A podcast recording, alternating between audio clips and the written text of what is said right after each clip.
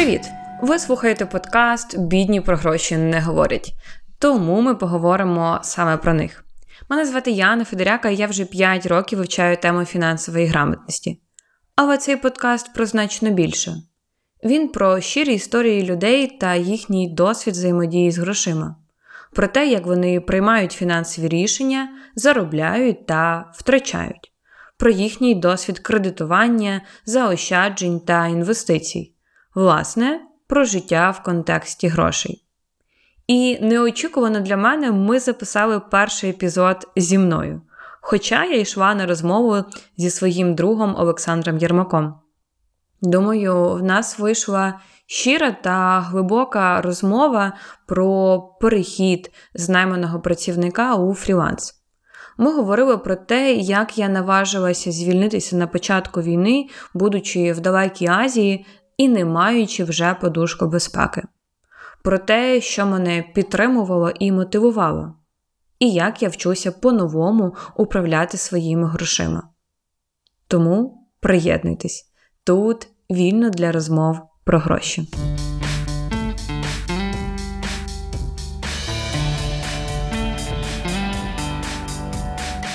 Привіт. Hello. Це наш е, перший випуск мого подкасту. А бідні про гроші не говорять. В ньому я би хотіла вже тепер хочу поділитися своєю історією, не як фінансової наставниці чи експертки, чи давати якісь рекомендації, чи щось такого. Тут цього не буде. Тут будуть просто історії, і дуже прикольно ти придумала. Мені сподобалось, що перша історія може бути моя власне про про гроші, про заробіток, про витрачання, про кредити. Все, що ти хочеш в мене запитати, тому що ти мене знаєш тисячу років. Я вже хочу запитати. І можливо, це комусь буде цікаво. Я вже хочу запитати про назву подкаста. Угу. Що взагалі бідні про гроші не говорять? Звідки ідея, що з цією назвою криється? Ідея пройшла під час одного каздеву. А коли я запостила сторіс, в принципі, про ідею подкасту, і там були п'ять людей, які зголосилися поговорити зі мною про це. І ми якось говорили про установки. Терпіть не можеш це слово установки, але це не я говорила, це дівчина, яка допомагала мені в цьому.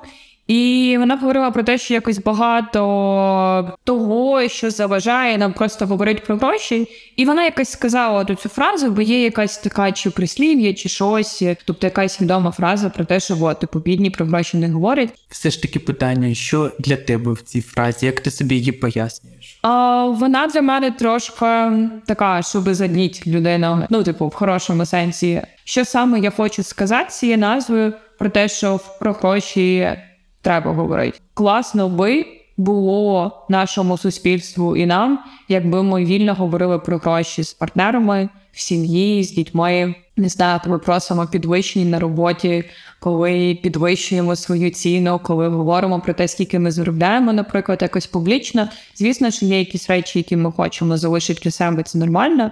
Але мені видається, що людина, яка ну, умовно бідна, не хочу, знаєш, якось ділити типу, по доходу чи по чомусь, але бідна в плані мислення. Що в цих людей трохи табуйована тема, і я теж типу не відразу такою була, що от я готова про це говорити. Багаті люди, те, як я там читаю, дивлюсь, слухаю і трошки спілкуюся з такими людьми, то я бачу, що для них це нормальна розмова сказати там, не знаю, який в тебе інвестиційний капітал, або яке в тебе сума боргу, якщо вона в тебе є. І перший раз, коли я це відчула, коли я говорила, надіюсь, зі своїм майбутнім наставником, коли я просто йому відверто говорила, скільки я заробляю, а, яка найбільша сума, яку я зробила за один місяць, яка сума мого боргу. І це була розмова, як не знаю, з тобою поговорить про погоду. Щось щогоденно. І я така вау! І в цьому там багато росту, тому що дуже багато свободи. І мені хочеться цим подкастом дати цю свободу в цій темі. А про що ця відвертість і оця транспарентність, де відкритість до того, щоб говорити про гроші чесно і відверто, що вона дає, скажімо так, да? в чому полягає цей розвиток, про який ти сказала, і свобода? Ну, слухай, якщо ми не проливаємо світло на якусь тему, ми цього не виносимо, воно може і залишиться десь в темній частині нас, як особистості, нас там психології. Тобто, якщо ми навіть все не дивимося, нічого не зміниться. Типу, неможливо вирости як особистість, вирости в доході, чи навіть неможливо інвестувати, коли ти не можеш проговорити з людиною, з консультантом чи з кимось про гроші. І плюс це про довіру, тому що інвестиції це в першу чергу про довіру. Ти віддаєш комусь свої, можливо, кровно зароблені гроші, або, в принципі, щось що твоє. І якщо ти не довіряєш брокеру, не довіряєш управляючому компанії, ти будеш трястися, ти будеш не спати, скоріш за все, ти прогориш для того, щоб навчитися довіряти. Ну, в цій темі без довіри, без проговорення, без цієї відкритості достатньо для того, щоб цим апелювати, мені здається, неможливо. Рефлексую, просто зачепився я за цю назву, да, вона така тригірнута. Бідні про гроші не говорять. Відповідно, в мене така асоціація, щоб не знаю, прорвати цю платіну, потрібно цю таку першу дровиняку звідти витягнути, почати про це говорити. І мені навіть не так про консультантів подумалося, як просто озвучувати, піднімати цю тему усвідомлено для себе, говорити відверто про свої фінансові бажання, про те, що я хочу от так, от і от стільки, і хочу це заробляти от таким чином. А у мене ситуація наразі от така. Я з цим хочу зробити або хотів би, але там інші блоки бар'єри, можливо, і так далі. От такі от, і оця відвертість самим собою, вона про багатство якраз внутрішнього зміну стану цього твого. Абсолютно, в цьому і є місія цього подкасту не говорить про те, як треба. Треба відпадає 10%. Come on, ми це всі знаємо. Але про те, як ми справді робимо. От оця чесність про те, що в мене ось так зараз, і я там можу від цього відштовхнутися, тому що я це визнаю для себе і визнаю, можливо, перед кимось. Це для мене теж те, чому не те, що в новизну, але я тобі скажу чесно, що, наприклад, мені очевидно набагато легше підтримувати, наприклад, когось на шляху до фінансових цілей як наставниці, і набагато важче, наприклад, працювати з коучем, коли ми говоримо про гроші, тому що можливо є якесь таке певне очікування суспільства, яке я собі сама придумала, звісно, бо ніхто так напряму від мене чого не очікує. Але все одно, да, якщо там визнаєш, приходиш умовно на сцену, говориш про те, що от там я фінансова наставниця, очікують, що ти щось знаєш про гроші і десь чомусь, як я кажу, на 5 хвилин довше, і можеш на ці 5 хвилин підтягнути мене. І мені теж достатньо вразливо було, наприклад, іти в довгостроковий контракт чи в супровід з коучем і розбирати, що в мене було теж не проговорено. Бо я не хочу казати, якби я була просто людиною, бо я просто людина. Але якби я, наприклад, працювала в якійсь іншій сфері, напевно, мені би було набагато легше. Але оскільки я сама від себе очікую більше, та ніж від е, людини, яка в цьому розбирається, так ніби я вже в цьому там розібралась до певної міри. Мені було типу теж не так просто про це говорити, але коли я винесла це на інший рівень, коли я знову ж таки там чесно проговорила те, що якісь мої нові сторони піднялися, знаю, наприклад, на балі я раптом для себе неочікувано перше раз за все життя зробилась трошки транжирою. До цього я не була нею ніколи. І то така серйозно, це в мені є, і що мені з цим робити? І коли я все пішла і проговорювала, то я теж відчула, що те, що я трошечки ховала для себе, те, що було не проговорено, як мінімум. Зараз воно дає мені більше сили для того, щоб це змінювати в себе в своєму житті, відповідно в роботі. От е, title, як такий в моєму розумінні фінансової наставниці, він справді в те, чому зобов'язує в тому, що та ти на 5 хвилин повинна там ну знати більше питання, наскільки взагалі всі рекомендації, які ти зазвичай даєш е, своїм клієнтам, наскільки ти е, їх дотримуєшся взагалі, от ті самі 10% відкладати, е, там я не знаю про боргові всякі ями, про інвестиційні пакети, про ці всі речі, наскільки все це реалізовано у, у тобі. Це таке прям часто таке питання, мені здається, переслідує всіх експертів. Тобто, наприклад, якщо ти психолог, то е, очікується, ну умовно очікується, що ти будеш емоційно, психологічно і так далі стабільним. Да, не хочеться здоровим, тому що ну здоровість це то психічно психіатра, або там, якщо коуч, то е, ти скоріш за все супросвідомлений, доходиш до своїх цілей там без е, якихось траблів. і так. Ну очевидно, що це професії такі ще підтримуючі. А от е, тренер або наставниця фінансів це прям такі, що хочеться потрогати. Прям знаєш, тобто я по тебе це. Це дуже класне питання, і в мене на нього три рівні відповідей. З одного боку, звісно, я не те, щоб стараюсь дотримуватися своїх рекомендацій, а вони здебільшого народжуються через мій досвід.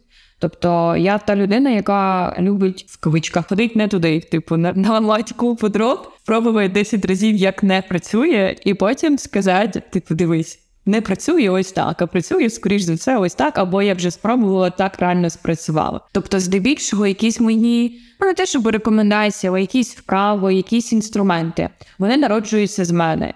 І тому це одне із тих речей, які я в собі люблю, що в найтяжчі періоди я знаю, що я це проживу.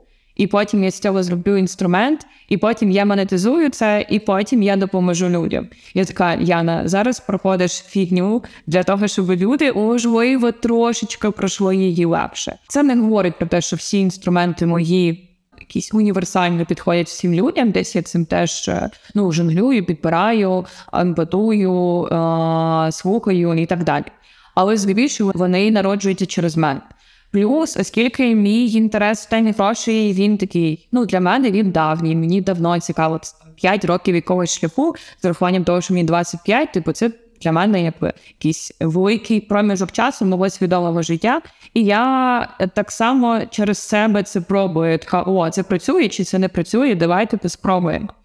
З іншого боку, я розумію, що десь я якийсь момент собі сказала, або, скоріш за все, мій синдром самозванця і відголоски від нього сказали, що ти маєш рекомендувати тільки те, що ти спробувала на собі. І ми от те, що ми говорили з коучем, що можливо, я проживала різний херовий досвід для того, щоб потім допомогти людям. Типу, що це самозбиваєме пророчество, я не знаю, як це українською, коли я, типу, хотіла так десь не знаю стати кращим спеціалістом. А от е, знову ж таки про кредити я знала тільки з теорії. У мене не було кредитів. І ну я не знаю, це одна із гіпотез, що можливо я прожила весь свій для себе дуже тяжкий досвід, щоб е, тепер могти про це говорити зі свого досвіду. Тезу, яку мені сказала коуч, каже, що психологу не обов'язково переживають психологічне чи сексуальне насильство для того, щоб допомагати цьому людям. І це ніби очевидно. Але все одно для мене стало трошки відкриттям, що я можу користуватися чужим досвідом, мені не треба кожен раз винаходити свій велосипед і пробувати все те, що люди проживали роками, а може століттями, і написали про це тисячу книжок. Мені просто не вистачить цього життя. І моя задача, в тому числі як спеціаліста, знати ці інструменти, можливо, адаптувати їх до сучасності, десь подивитися, видозмінити його під теми як клієнта, дати вчасно тоді, коли це може бути важливо, і десь, але це вже окремий формат менторства, поділитися це. Того, коли я кажу про наставництво і чому це не ментори. Да, Тому що менторство це тоді, коли я кажу: дивись, я звільнилася під час війни, ти теж хочеш звільнитися. В мене був такий досвід, я тобі просто його віддаю, і ти сам вирішуєш, що з ним робити. І в мене є да, дівчина, привіт, Маша, з якої, в принципі, почалася історія наставництва, де ми до сих пір в форматі менторства. Вона кожен раз приходить, задає мені питання про мій власний досвід. І з цього бере щось. І там є просто людина, яка щось прожила. А формат наставництва це там, де я визначаю точку А, людини, точку Б, та і підтримую на цьому шляху.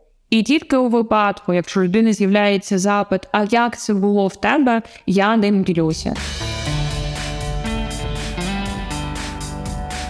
Виникло питання, ти запустила новий продукт. Я слідкую за твоєю історією, і це фінансова діагностика. Повертаючись до питання, наскільки ти користуєшся своїми ж порадами, інструментами е, і, скажімо так, звичайними правилами фінансової грамотності всього іншого, чи проходила ти цю діагностику для себе і який результат? О, прикольне питання. Я за скажу чесно, я не проходила цю діагностику в повному сенсі цього слова. Тобто, коли я писала ці питання, я ну так само знала, де моя відповідь. Де там, наприклад, коли я запитувала, що для тебе гроші, я така о, і відповіла в моменті тут відразу. Або там, коли я писала таку градацію по формам зайнятості, я себе теж віднесла на до фрілансера і там типу фріланс плюс дохід від бізнесу.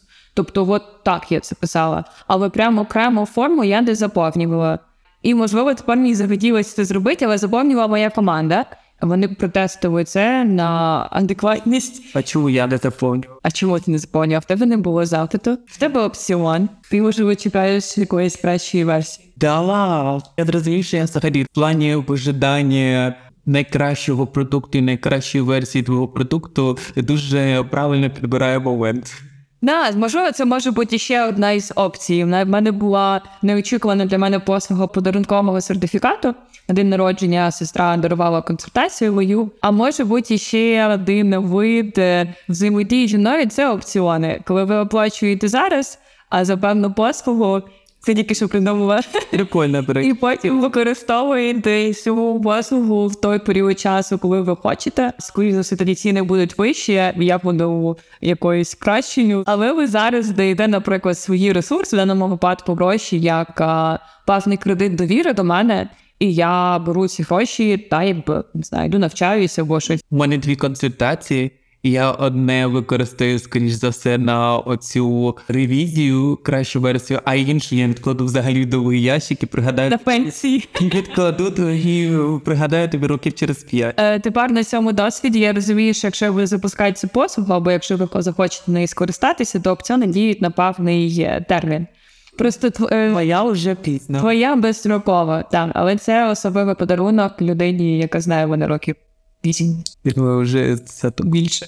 Повертаючись до опитувальника, окей, це зрозуміло, що про гроші там ти одразу в моменті відповіла. Ти взагалі, ну, це логічно, коли ти там складаєш запитання, і мозок вже в принципі відповідає. Я більше б я не дивився анкету, да, і лише дивився шматочки, які ти виставила в інсті, але там є питання і про глибші речі, да, тобто як ну питання, які вимірюють ефективність використання фінансів взагалі, і питання, які е, виокремлюють тебе як особистість і твої поведінкові рефлексії по відношенню до грошей, коли ти там щось безсвідомо, щось шаблонно і так далі. і так далі. Оскільки ми з тобою, як ти сказала мені на початку подкасту, говоримо з тобою як людиною, а не тренером фінансової грамотності, е, я тут не більше да, запитую, те, звісно, рекомендацій твоїх, а запитую про твої власне ці всі штуки, які ти досліджуєш. Наскільки ти задоволена з нинішньою ситуацією свого доходу? Я Наскільки прям ти наскільки задоволена своїм доходом. Там є варіант відповіді в цілому так, але є Там є ці питання? е, ну так. А що ти тут мене змусила працювати? Але я ж не буду задавати питання і відповіді. Так. Тобто там є варіант відповіді, де в цілому задоволена, але вже працюю над тим, щоб це покращити. Власне, я працюю в довгостроковому контракті з коучем над своєю фінансовою цілею для збільшення доходу. Я взагалі подумав, що прикольно був би формат за твою анкету, вона ж в відкритому доступі, правильно? Анкет? Да, да, да. За донат. А, Це креативне волонтерство. да, да, тоді зрозуміла. На якісь аналогічні питання позадавати тобі ще в цьому подкасті. Прям. А, окей, про задоволення фінансовим станом проговорили. Окей, управління. Зараз мені здається, я задоволена. Давай, якщо по 10-бальній шкалі на 7,5. Щоб все 2,5 в якомусь е, колишній частині свого життя, умовно в київському періоді, як я його називаю, коли я була в Києві, я була задоволена, напевно, на 8,5, хоча мені здавалося, що на 9. А от в чого на 10, тому що в мене невеликий досвід в інвестиціях. Власне, тому, якщо з'являється такий запит, я перенаправляю до спеціалістів і працюю якраз над тим, щоб довести людину до того моменту, коли вона вже повністю закрила всі свої інші питання і готова справді до інвестицій. Зараз чому 7,5? Це через те, що в мене трошечки похитнулася моя впевненість в, в моїй раціональності, яка була до цього за цим досвідом такого емоційного Балі flow, я би сказала. Тому що коли я прилетіла, і така вау, світ інакший, можна жити розслаблено, і хочу ходити по кафешках. Неважливо, що це кредитний ліміт, і хоче цієї свободи, ніби я вирвалась, знаєш, взагалі з власних якихось е, рамок кімнати, київської квартири, просто побачила світ, і я така вау, можна бути такою розслабленою. І я, коротше, пішла в пляс. І це був прикольний досвід, але він був трошки безвідповідальний. І потім, коли я вже почала обігрівати наслідки цього, тобто дивитися суми кредитів, розуміти, що я в принципі в них, і потім якось дивитися реально на картинку по тому моїх доходах уже після звільнення. А в мене була очевидно просадка після того, як я змінилася, просадка в доходах, і потім уже там да, якийсь ріст. То це був важкий емоційний стан з того, що я познайомилася зі своєю інакшою частиною, яка в Києві просто не проявлялася, або її взагалі не було. Це от така емоційна, трошки десь на рівні транжерства. І я така. Так я ж не така поверніть колишню Яну, яка планує всі доходи і витрати, і знає чітко свою ситуацію. А тут мене трошки рознесло. А Для чого тобі був цей досвід, е, як ти думаєш, прожитий у цього транжирства? Що він тобі дав? Для мене це про масштабність і про цілісність, про те, що коли я вивчала для себе досліджувала тему фінансів, фінансової грамотності, я здебільшого робила як правильно. Тобто я спочатку спробувала все, як пишуть в книжках, як правильно, е, бо я була правильною дівчинкою, в принципі, по житті. Та? Зараз я зрозуміла, що як я це бачу, це так легко знеслося, тому що в корінь цього було не мотивація моя, якась чиста, а от оця зовнішня, а, бо так правильно. Через оцей хлопний фундамент деякі речі, типу, моя звичка відкладань, заощаджувати, вона просто ніби розчинилась.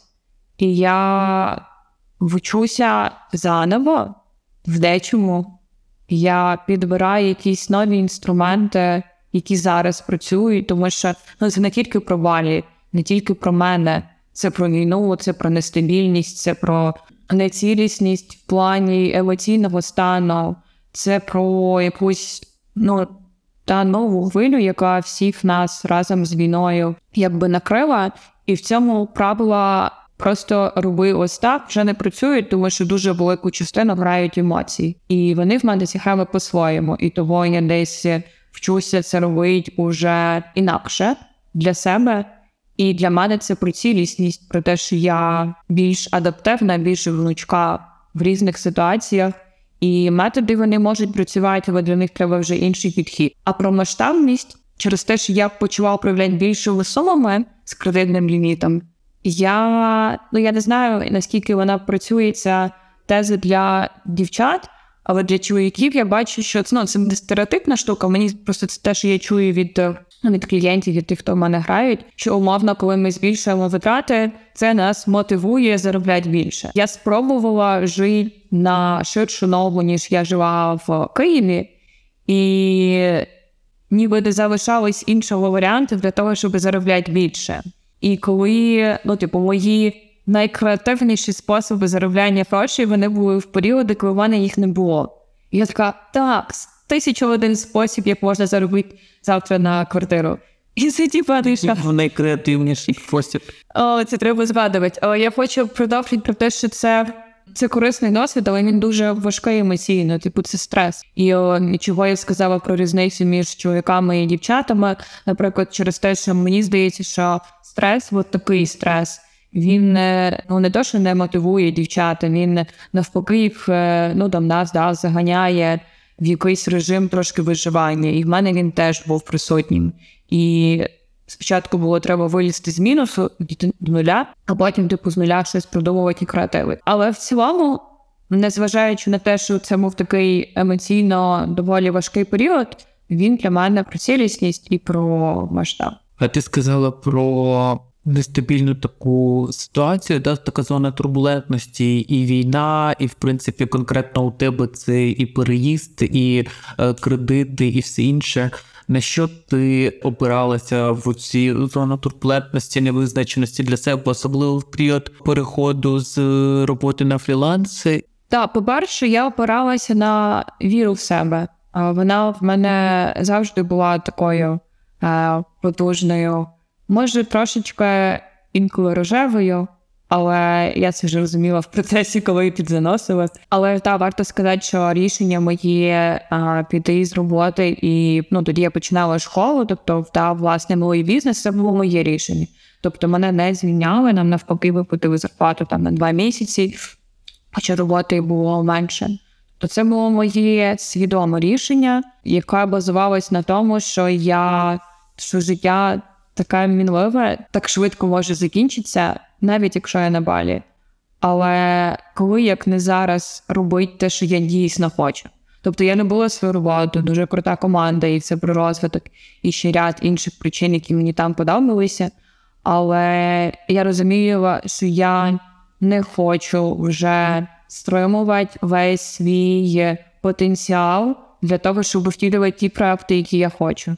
А поєднувати це все разом мені було все доволі складніше. Ну тому що та є режим роботи, є якийсь ресурс, який я віддавала на роботі. І того перше, що стало приводом і що стало опорою мені, в принципі, на всьому цьому шляху, це от віра в те, що в мене вийде, що я зможу. А навіть якщо не вийде, то в мене був досвід, коли в мене не вийшло. Перша спроба даного бізнесу моєї школи. А, я тішила себе думкою, що одно я вже проживала, значить, все інше вийде. А як за цією думкою, до речі, да, от тут цікаво зупинитися. Мене прям дуже зачепило про те, що в мене вже був досвід такий, коли не вийшла. Uh-huh.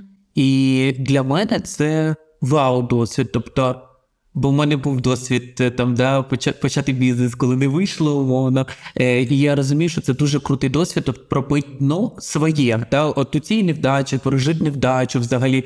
І тоді, наприклад, на моєму прикладі, е, мені легше сприймати інші невдачі. Я там зараз думаю про такі мікропочатки чогось, і я думаю, ну не вийде і не вийде. Прямо прямо легко, дуже немає цього страху, як у тебе.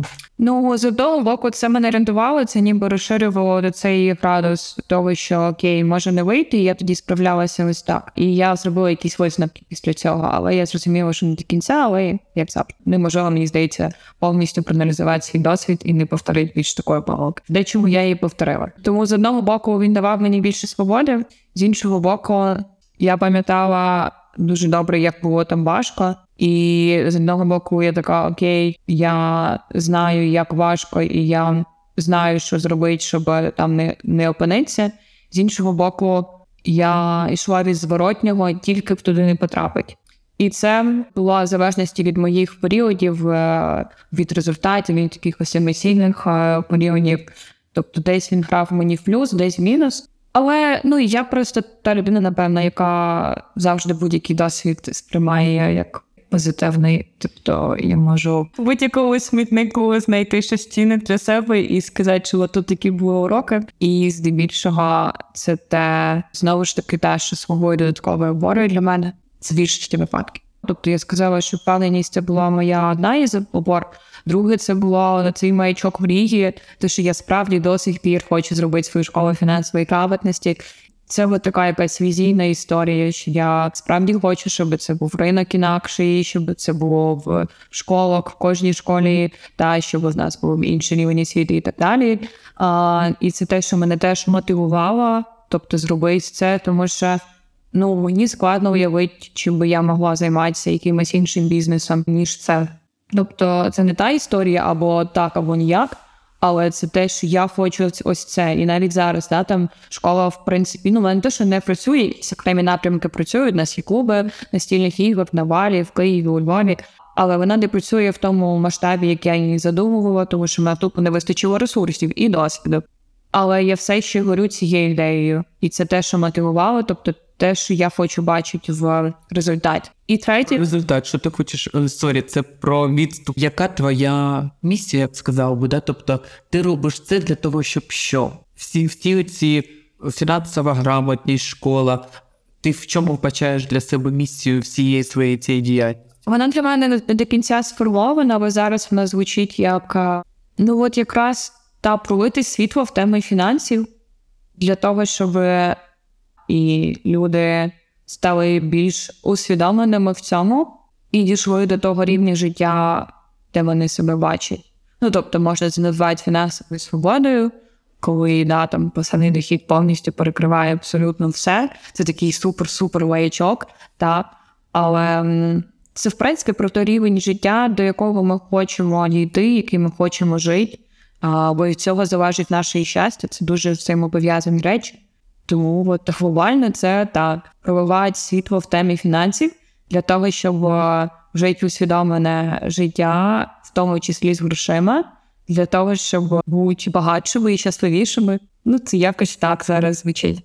Але оскільки все починається з дитинства, і в моєму дитинстві цього було мало, то мені хотілося почати це з дитячих років, да, з курсів фінансової грамотності в школах, з іграми, да, з якимись спільнотами, підлітковими, молодіжними і так далі, щоб це було ну, щось, що звичайне, щось, що базове на старті вже. натхне. Мене завжди цікавило, якщо чесно, коли я спостерігав твій шлях взагалі переходу, я б сказав, да? або навіть перші такі. Ну, в тебе спробу тебе завжди паралельно, в принципі, було. Ну, може, тоді з цього почнемо, мабуть, для слухачів, щоб ти дала відну інфу про те, як взагалі твій шлях відбувався і розвивався, да? тобто це ж не одномоментно трапилося, коли ти така, ну все, іду в фріланс, і така, оп, я в фрілансі. Е, тобто, яка твоя історія? А, Ну, варто почати з того, що я не знала в дитинстві, що таке фріланс. Я виросла да, в сім'ї вчителів, де в державній школі батьки працюють, це СМТ, можливо, там були якісь фрілансери, але я їх не знала. А тобто, в мене була якась модель, що це там це робота, і це був єдиний ніби варіант. І ну от все так люди живуть. Я така окей. І я почала з найманої роботи і працювала там трошки навіть ріелтором. Частину я працювала в юридичних компаніях, тому що в мене юридична освіта. Спочатку в Полтаві, потім приїхала в Київ, тому що десь мені стало затісно. І в якийсь момент в мене була така домовленість з собою і трошки з батьками, які запропонували мені юридичну освіту, що я спробую себе в цій тепі. Якщо сподобається, значить буду адвокатом. А а якщо не сподобається, значить буду кимось іншим. І в цьому величезна свобода була і залишається в мене за що реально вдячність моїм батькам. І я два роки попрацювала в юриспруденції, зрозуміла, що ну не моє. І я пішла в громадський сектор в Project Management, де створювала навчальну програму, і це був такий теж корисний для мене досвід, тому що зараз я пишу свої програми. Або програми для когось навіть був такий досвід випадково. І паралельно я знайшла вакансію тренера фінансової грамотності, сидячи в офісі юридичної компанії в Києві. І я така: о, таке існує. Але до цього та варто сказати, що я завжди мріяла працювати вчителем, і окрім юридичної освіти, мені просто цікаво було для себе паралельно закінчити економічний факультет. Я така, о, так в мене все є, я типу готова. І я пам'ятаю трошки зі скандалом відпрошуюсь на цю співбесіду. Починаю працювати в школі фінансової грамотності. Мені дають програму, яку я викладаю, мене там трошки навчають і так далі. І я завжди, от з цього моменту, я вже паралельно працювала по суботах е, тренером і проджектом, типу, з понеділка по п'ятницю. Да, в мене був один вихідний. Потім, коли мене звільнили з цієї да, позиції проджекта, там теж окрема історія, чого як це вийшло. Але так, з вами це був не найприємніший і несподіваний для мене досвід. Тоді я вперше зрозуміла важливість подушки безпеки. По перше, бо вона в мене була. А по-друге, я подумала: о, я хочу піти тепер е, вільне плавання. Точніше, я собі сказала, що я більше ніколи не буду працювати на найманій роботі, тому що в мене був дуже токсичний досвід з керівником, і це було мотивації від. Е, зворотнього Боже, тільки не начальник, от іменно начальник. І я пішла більш активно працювати в цю школу, трошки хотіла розбудувати київський філіал, але там в нас не зовсім склалося з е, директоркою. І я спробувала запустити власну школу, але почався карантин. Я така пам-парам-пам-пам, а до онлайну я була ще не готова. Ну тобто, очевидно, я там могла користуватися зумом, але я була ще не готова. І тоді та я знайшла вже роботу в необрокерській компанії, через яку інвестують ринок акцій США. І так почався мій глибший, глибше занурення в тему фінансів, вже там якусь вузьку нішу, але глибше. Але я паралельно так само викладала, тому що я ну мені це все більше і більше подобалось. Я вже почала проводити кешфлоу, мене почалось якісь замовлення вже як фрілансера на мої особисті курси. І на роботі в мене теж була певна свобода. Мені дозволяли викладати по п'ятницях. Тобто я сюди десь суміщала на вихідних випадала, після роботи проводила ігри. Та Глібе, дякую і за підтримку і за офіс, в якому я теж частково проводила ці ігри. І це завжди щось, що було не лише в такому зародковому стані, але я готувала собі стежку для фрілансу. І я розуміла, що ну, коли я йшла на роботу в Фондекс, я думала, що попрацюю десь рік насправді. А попрацювала я два, два з половиною, може, чи може два, а потім вже в іншому форматі ще півроку. Типу, я не хотіла звільнятися, бо мені супер подобалося, я бачила в цьому ріст, і все це класно совміщалось. Але всі мої ідеї, типу подкасту, власних курсів, команди, може, в мене скільки записаних ідей нотатків, і ідея подкасту вона теж записана в метро в Києві. Пам'ятаю, два роки тому я знайшла цю нотатку про ідею подкасту, про гостей, які я хочу тут бачити. І я кожен раз відчувала цю недореалізованість. Мені дуже не вистачало. Тобто, поєднання воно прекрасне. Це про те, що з одного боку є стабільний дохід да, від роботи, є певна передбачуваність, стабільність, приналежність до компанії, особливо якщо це крута компанія. Це якісь плюшки, типу страховка, англійська, щось іще. Але мені завжди хотілося свободи. Знаєш, птичка виривалася навіть з крутої команди. І коли та почалась війна, я трошки попрацювала буквально два місяці, і я зрозуміла, що все, я я вже не можу не летіти. Я не знаю, що в мене там чекає. Я реально пірнала, ну от вилітала в бездну. Ну тому що в мене на той час, коли я звільнялась, не було навіть подушки безпеки. І для мене очевидно, це було страшно. Але я вже не могла не знаєш, і що тут може бути корисне для людей, які переходять до фріланс, що ну не варто пригати там як мінімум без подушки, і я би хотіла, щоб вона в мене була. А я би ще більше хотіла, щоб у мене був більший капітал для школи, і це те, що варто врахувати наступного разу. І плюс якийсь такий місточок. Тобто я не полила мости, наприклад, з Фондексом, і тут теж окремо вдячний за те, що мені дозволили і прийняли пропозицію, яка була вигідна для обох сторін. Я почала вести інстаграм Фондексу. Хоча я не СММщик, але мені хотілося доносити той зміст, який я доносила клієнтам в переписках, да, тому що я була менеджером по роботі з клієнтами, але вже в інстаграмі. І інстаграмів не було, і я і це для мене був теж таким перехідним листочком, що я розуміла, що навіть якщо я не зароблю нічого, то якась мінімальна сума в мене буде там, щоб трошки покрити житло. І це був такий перехідний етап. От цей період, коли власне да, ти вже прилетіла на Балі, почалася війна, ти два місяці пропрацювала про саморішення, да, от, е, тому що звідки питання? Я думаю про підходи в фінансах, да, наскільки вони повинні бути там виваженими з точки зору там фінансової грамотності, там, наприклад, системно відкладати кожного місяця 10%. Потім там е, проаналізувати якийсь е, портфель на ринку, там який тобі найвигідніший, подивитися на свій капітал, е, умовно зменшити це, вкласти гроші. Перехід на фріланс з точки зору фінансової безпеки, з точки зору е, виваженості рішення, як це було у тебе? Як Від чого від чого ти йшла? Чим ти мотивувалася? Мені звучить як шлях не до, а шлях від. А, Ні, це був шлях до, але від була частинка, що я вже не могла по тому, як було. Але це все одно був шлях до, тому що я розуміла, як я хочу. У мене був план, да, які я курси запускаю. Я в перший день фрілансу, у мене вже була команда, ми вже знайомились з тренерами, потім я наняла СММ, що це ми вже почали працювати. Тобто в мене вже був план, і в мене була база в плані клієнтів, певних експертності, якісь домовленості, тобто це було підготовлене. Чи підготовлено? Давай, можливо, тепер слухачам от такі ключові поради, да, тому що ти сказала, що Що б я Вроді ти була готова, щоб ти порадила початківцям для того, щоб максимально пом'якшити е, тим, хто хоче перехід оцей від е, найманого працівника до фрілансу. Я відповів, що би я порадила собі, бо тут мене стоїмо поради людям, е, та я б не хотіла цього. Що би я порадила собі, який би був би найм'якший для мене перехід, це перше подушка безпеки, як мінімум на три місяці, як мінімум.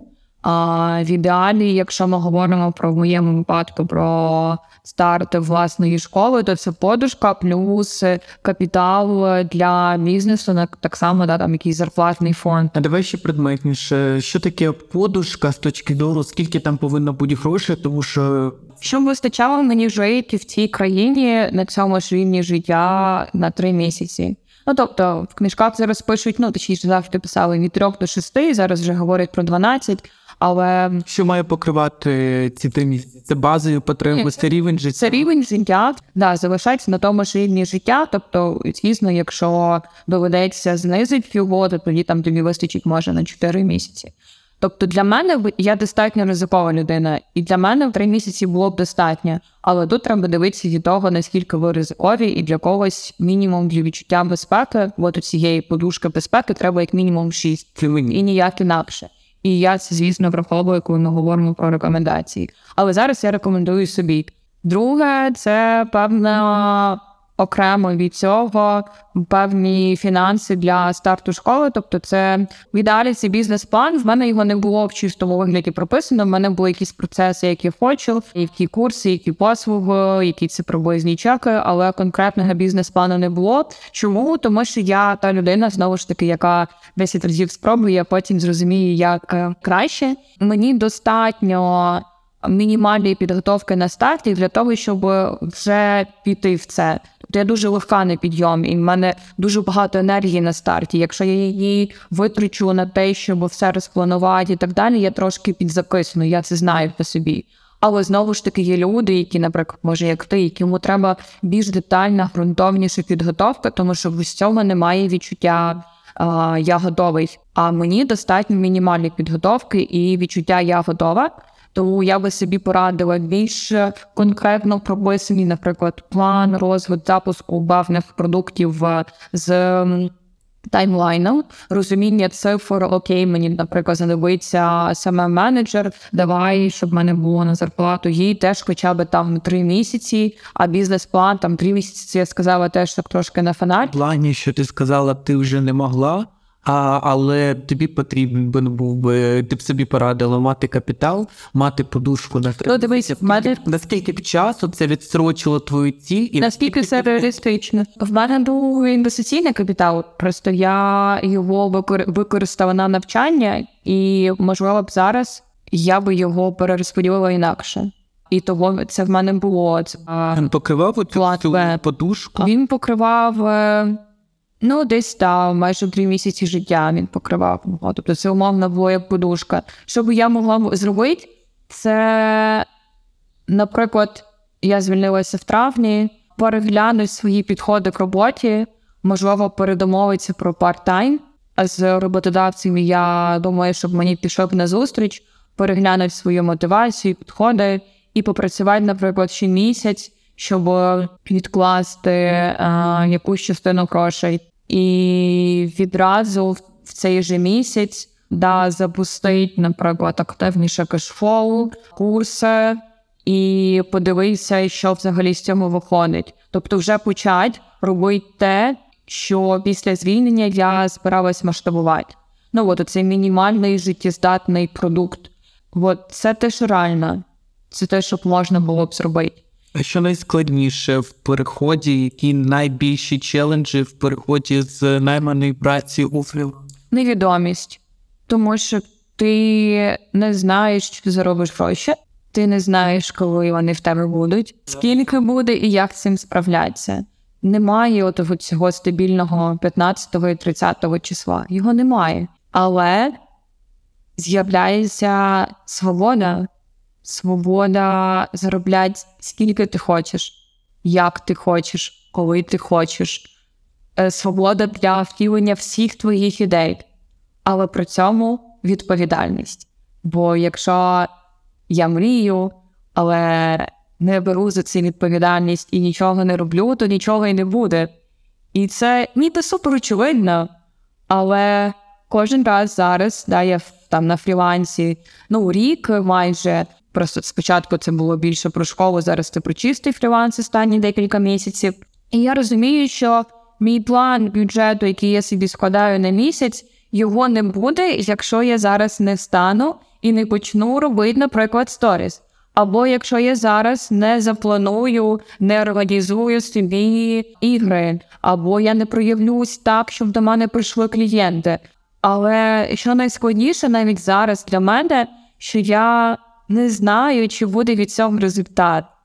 Тобто я можу запуляти сторіс, я можу запустити новий продукт, але я не знаю, скільки прийде нових клієнтів. І що найважливіше в цьому моменті. От е, мені подумалось, знаєш, е, про ту адаптивність, про яку ти говорила. Тобто не те, щоб перебувати в польоті, але перебудовувати, покращувати і розвиватися прямо в польоті, в прямому сенсі. Абсолютно, кожен день. І ну зараз я справді почала захоплюватися. Раніше я захоплювалася бізнесменами і на них дивилася просто як на якихось неймовірно крутих людей. Зараз я ну, так само захоплююсь бізнесменами, але я стала більше захоплюватися фрілансерами, особливо якщо вони навчилися жити в польоті з фінансами і стали такими гнучками. І тут от та фраза, яку ти говорив мені там до подкасту, вона мені прям так запала, і я десь чула теж в якомусь із інших подкастів, те, що а, да, для того, щоб запускати бізнес, треба вміти як мінімум керувати командою. Але для того, щоб бути фрілансером, треба вміти керувати собою. І це найважче, тому що немає регулярних дзвінків, немає відповідальності перед командою, є тільки відповідальність перед собою. І якщо я не знаю, поганий настрій нічого не зробила, то нічого не буде, і ніхто тобі нічого не скаже. Тільки хіба власне в твоєї віли де гроші, бо треба платити. Да? І в цьому найскладніше, що це не тільки про фінанси, це про гнучкість в усьому. Це про вміння домовлятися з собою, вміння вести переговори десь з замовниками, з якимись партнерами. Це про креативність в пошуку і в придумуванні різних способів доходу і відповідальність за наслідки, якщо піде все не по плану А і не по плану Б. І це також про кайф від цієї свободи, тому що для когось вона не потрібна. І я розумію це, що є різні люди, але мені ця свобода, вона ну зараз я думаю, що як кисень, типу, і мені прям ну, це, це те, що моє. І якщо для людини є в цьому драйв, і це чиста мотивація, а не така, як в мене була, я більше ніколи не буду працювати наймана праці... ну, як найманий працівник. Якщо це мотивація чиста, якщо є готовність взяти хоча б на перших порах з себе відповідальність і далі розуміти, що ну, типу, це мій шлях, я для себе його обрала. Ні на кого звалить ніяку вину чи щось, ні на кого взагалі нічого звалить, тільки на себе. Е, то тоді все йти. Але, звісно, мати та на перший час е, якийсь план в діяльності, робити перші кроки в ці перехідні, коли важливо ще на роботі. Або якщо ти живеш там на подушку, все одно робить перші кроки, там брати нових клієнтів чи чогось такого, щоб воно максимально розбудовувалось. Бо в мене була така теж трошки ілюзія, що як тільки я звільнюся, бац, все буде.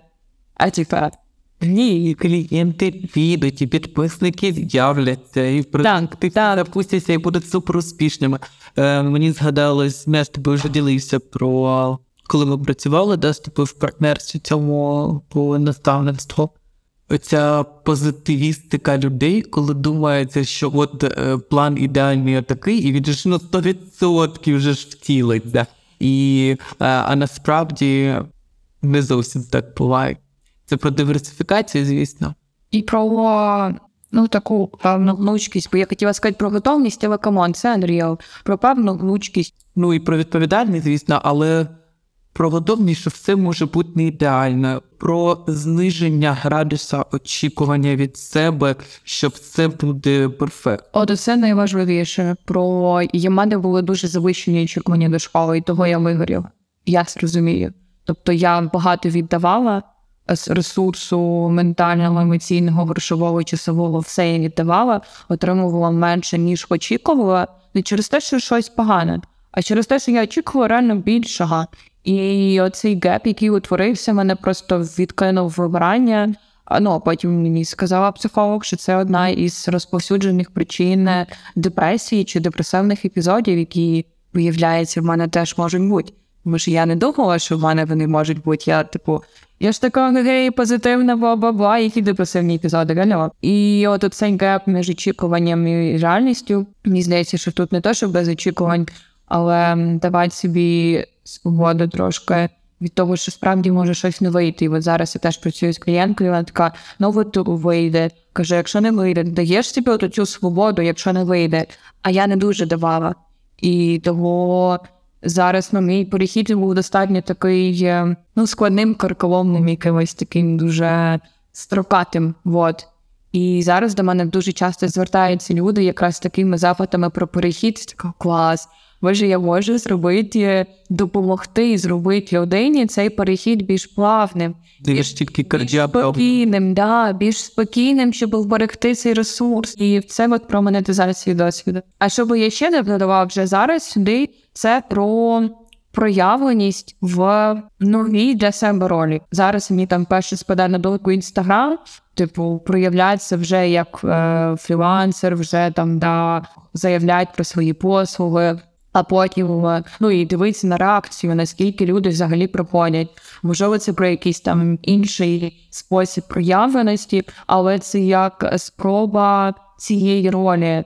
Типу, я спробую трошечки, але в мене я знайшов відпертися в та в роботі. Потім я знову спробую, щоб потім да, з цієї проявленості вже можна було ну, типу, щось монетизовувати, щось продавати і щось з цього отримали. Тобто зараз для мене це така очевидна ієрархія, яка от вибудувалась в процесі цього вільного плавання.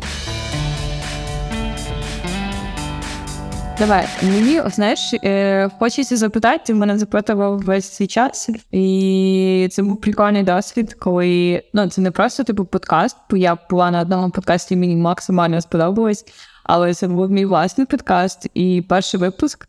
Мені цікаво, як, по-перше, тобі було в ролі це не інтерв'юєр, бо я б хотіла, щоб ти здається, що це було більше розмова, ніж інтерв'ю. Але хочу запитати, чи та тема була цікава, а можливо, буде чому цінна наша розмова. Притягай, ми можемо зробити спільний ефір на твоїй сторінці, де ти в ролі коуча можеш запитувати мене як клієнта і в цьому розкривають теж якісь історії.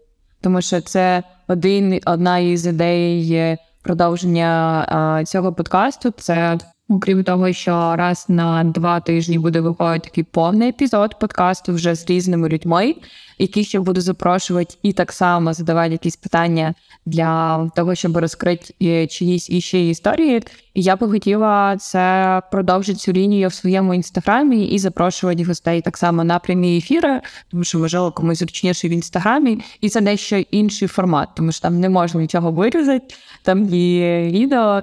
І це теж про проявленість людей, тому що в подкасті без е, відео можливо трошки легше ніж з відео без е, в прямому ефірі. Тим паче, де не можна вирізати. Де не можна вирізати, але це теж я хочу ну, такий суміжний формат, де я хочу так само проливати світло в темі фінансів. Можливо, ти також захочеш. Прикольний і стрьомний. Ні, не хочу. Що було цінного? Мені взагалі подобається порода своєї діяльності і коуча, і рекрутера задавати питання. А от особливо, коли я зацікавлений в співбесіднику, то я задаю ті питання. От навіть ми там дивилися цю структуру, щось приблизно розуміли, про що ми будемо говорити. Але мені класно було задавати питання себе, і я про що думаю, просто що така гіпотеза, що те, що цікавило мене, потенційно може цікавити слухачів, тому що мені було цікаво з точки зору людини, да? тобто, як ти е, переживала на своєму досвіді якісь кризові складні моменти, або навпаки, там якісь моменти, які були підйому. І це допомагає зрозуміти, що ти не один також на цьому шляху, особливо для тих людей, хто проходить також е, ці етапи. і воно десь про не те ж полегшення, а розуміння, що і от це пройде. Да? От е, ця мудрість Соломона, що і це пройде, і це е, якби відбудеться. Що ми рухаємося по цій спіралі, і це дуже така підтримуюча штука. Е, хто ще не дійшов до такого етапу в своєму житті, але обов'язково так буде. І Якщо захоче. візьме відповідальність і ці всі речі, які ми проговорили. Але для мене це про підтримку, і для мене це про розуміння, що в переживанні свого досвіду нинішнього ми завжди не одні, що люди так чи інакше стикаються з проявленням, з табуйованою темою е, грошей або розкриттям і розблокуванням свого потенціалу. Да? Мені ще думалося постійно, це так не, не в підсумок, і не те, те, що просто паралельно наштовхнуло мене на думки, да, що у кожного своя свобода. Ми говорили про свободу, і от для тебе свобода у фрілансі. А для когось свобода в бізнесі, для когось свобода взагалі не працювати, а інші формати там фінансової підтримки для себе знайти там в сім'ї, в чоловіках, можливо, або в жінках хтось знаходить. Тобто, ну неважливо. Тобто у комусь іншому таку е, штуку знайти. Хтось в зоні безпеки такої відносної стабільності класно в ролі найманого працівника. Ем, Я там хочу комбінувати, наприклад, і е, мені взагалі подумалось про це відчуття свободи і про стан людини, яка. Ну, там ми говоримо про фінанси і про розпорядження цими фінансами, і про співвідношення діяльності, яка приносить е, гроші, да, заробіток. І от е, це все про стан. Щоб, типу, я був щасливий і радісний, і робив кайф те, що люблю, і мені, звісно ж, це приносило ту винагороду фінансову, яка приносить мені оцей стан задоволення і свободи, моєї свободи. Да? Тому що і це питання сум, е, от, щоб це не перетворювалося на вище, далі, там сильніше, а щоб це було про мою внутрішній спокій, свободу і збалансованість. І от у мене це паралельно такі виникали. Вау, я знаю, що для себе зрозуміла. Тобі дуже дякую за цю твою відповідь, тому що я зрозуміла, в чому можливо основна моя підсвідома відмінність тих форматів, які я чую про гроші в подкастах, відео, і той, який хочу творити я. Це говорить не про гроші, бо так як наслідок, типу, от є гроші, давайте щось робити. А говорить про причину, про цей стан, про діяльність, про виклики, про емоційні якісь речі, про те, що як наслідок породжує гроші. Про це теж можна говорити, що з ними потім робити, але те, що стоїть за ними. Звісно, там зараз я вивчаю карму, і це для мене причина це в кармі, це якийсь інший рівень, про що би я теж збираюсь поговорити з людиною, яка можливо навіть з моїм духовним наставником, якщо мене вдасться це зробити. Але та в першу чергу про причину, що в кожен для себе, десь слухаючи ці історії, формував свій стан. А як наслідок від цього було ну, якийсь рівень щастя, гроші в тому числі, а потім вже там був рейд, що з ними робити, з цими грошем. Як ними управляти. Кайф. Я дуже дякую тобі, по-перше, за цю пропозицію, тому що як ти знаєш, тепер вже будуть люди знати. Я приходила сюди, щоб брати в тебе інтерв'ю, щоб вести з тобою розмову. І я думаю, що ми теж з тобою запишемо, якщо ти захочеш. Вже не хочеш.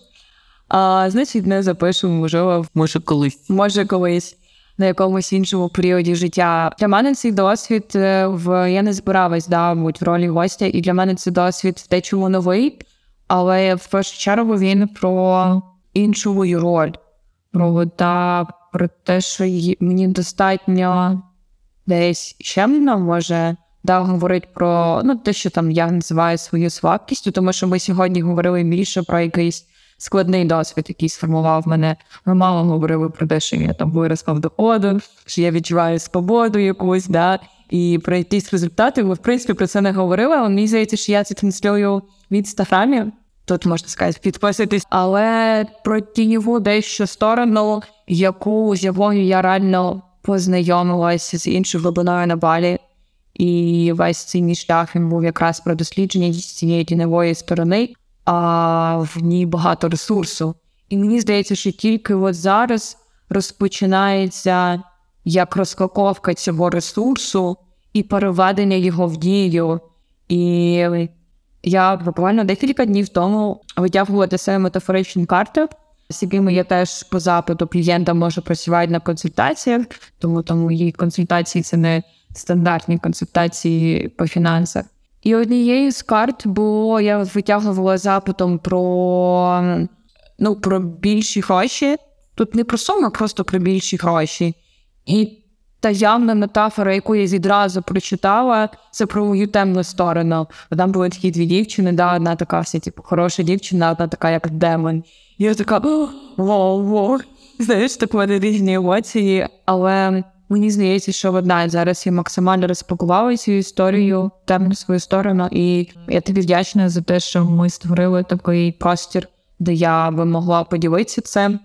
І потім мені самі цікаво, до яких наслідків, в тому числі в доходах, вона це все приведе. Тому дякую тобі.